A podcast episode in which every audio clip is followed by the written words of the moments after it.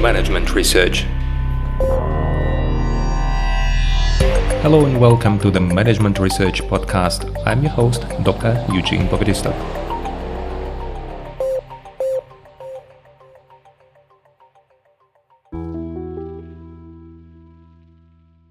Hello and welcome to the next episode in my mini series dedicated to the topic of strategic management.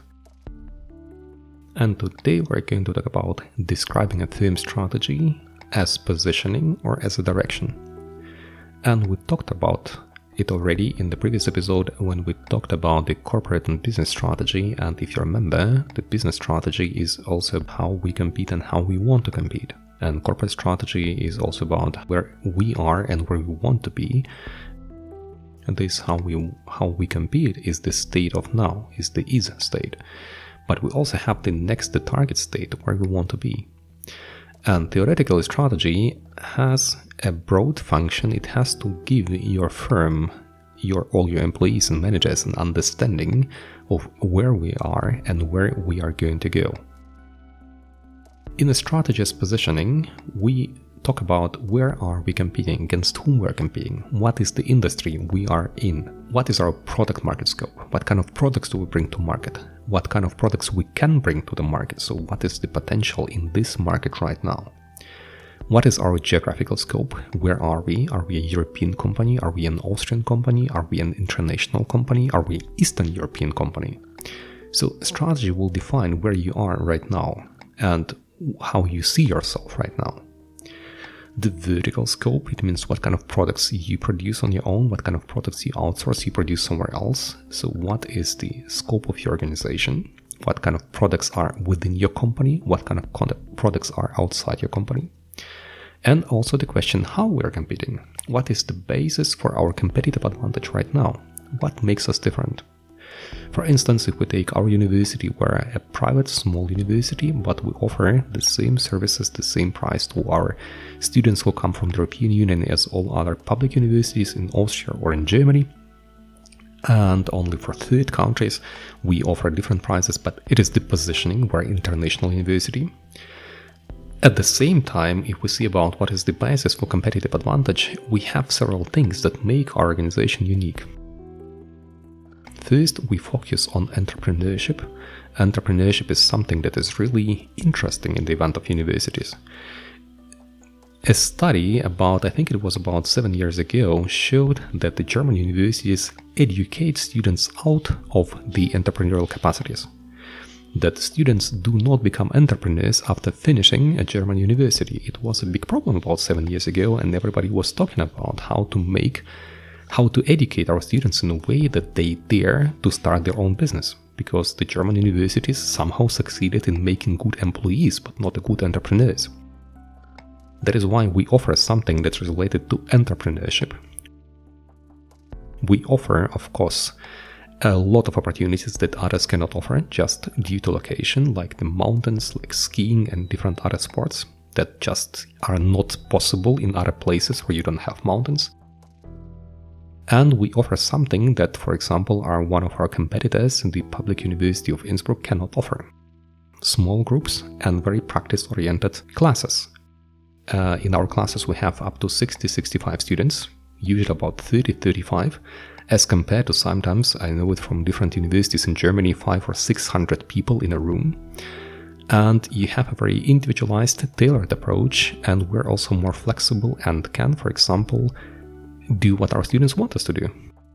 Each time I start a lecture, a class, I ask students what they want me to talk about. If there is an interesting topic for them that I did not or have not included in my class yet, I can do it for the next lecture, for example. And big universities can seldom offer something like this.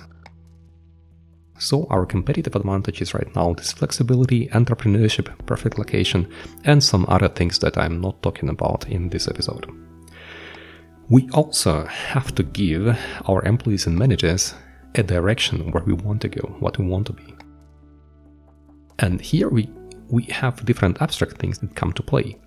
First is the vision statement, how we see, and sometimes people say how we see our firm, I would say how we see the future of the industry where we are. What is the future of education? How will the future of education be? Will there be a lot of small universities or will there be a lot of big universities and very few small universities? Will it be private or will it be mostly public? Who will be studying? Will there be a shift in the demographics of our students and so on. So these are the things that relate to vision statement, how we see the future and our position in this future. And if we manage to succeed, we give people a right direction where we want to go. For example, being an international ranked university, competing against top business schools in Europe, or maybe competing against top business schools worldwide. And for example, having a strong research focus in, for instance, experimental research, or in, for instance, working with psychological issues like burnout prevention and stress reduction. Could be also an interesting vision statement. The next question that we need to answer if we want to show our employees and managers the strategy as direction, we have to answer the question what do we want to achieve? This is the mission statement. What is our mission? What is our role in this future that we describe in our vision? Whom we want to be? We want to be a small private business school with the highest quality education and highest quality research that will compete against top business schools and will do it in a certain way. And here we can include the performance goals. We want to be in top 20 business schools Europe wide, or we want to be in top 100 business schools worldwide, and so on.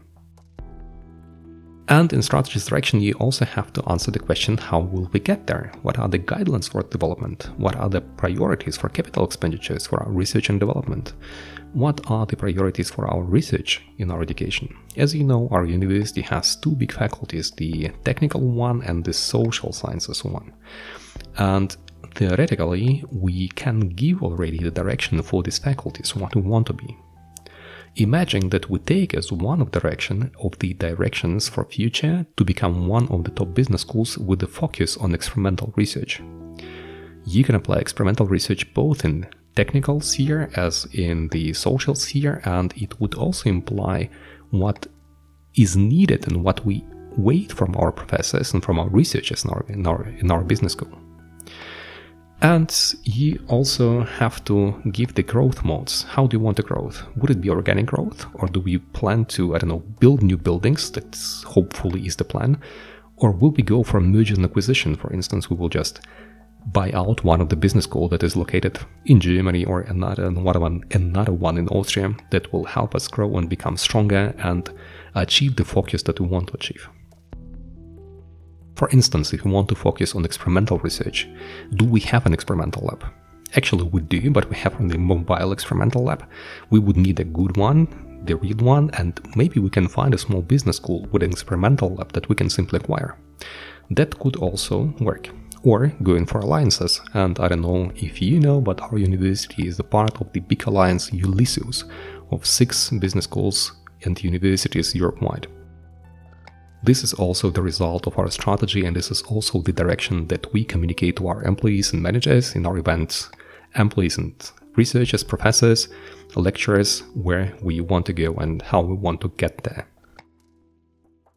So, shortly summarizing, if you want to be successful in strategy, if you want that your firm works well, you need to tell your employees and your managers where you are. This is strategist positioning, where we're competing, and how are we competing. And we need to give them strategist direction. Actually, what is the vision of the future? What is our mission there? What are the performance goals and how we want to get there? I hope it was interesting. Wish you all the best. And I'll see you in the next episode. Bye bye.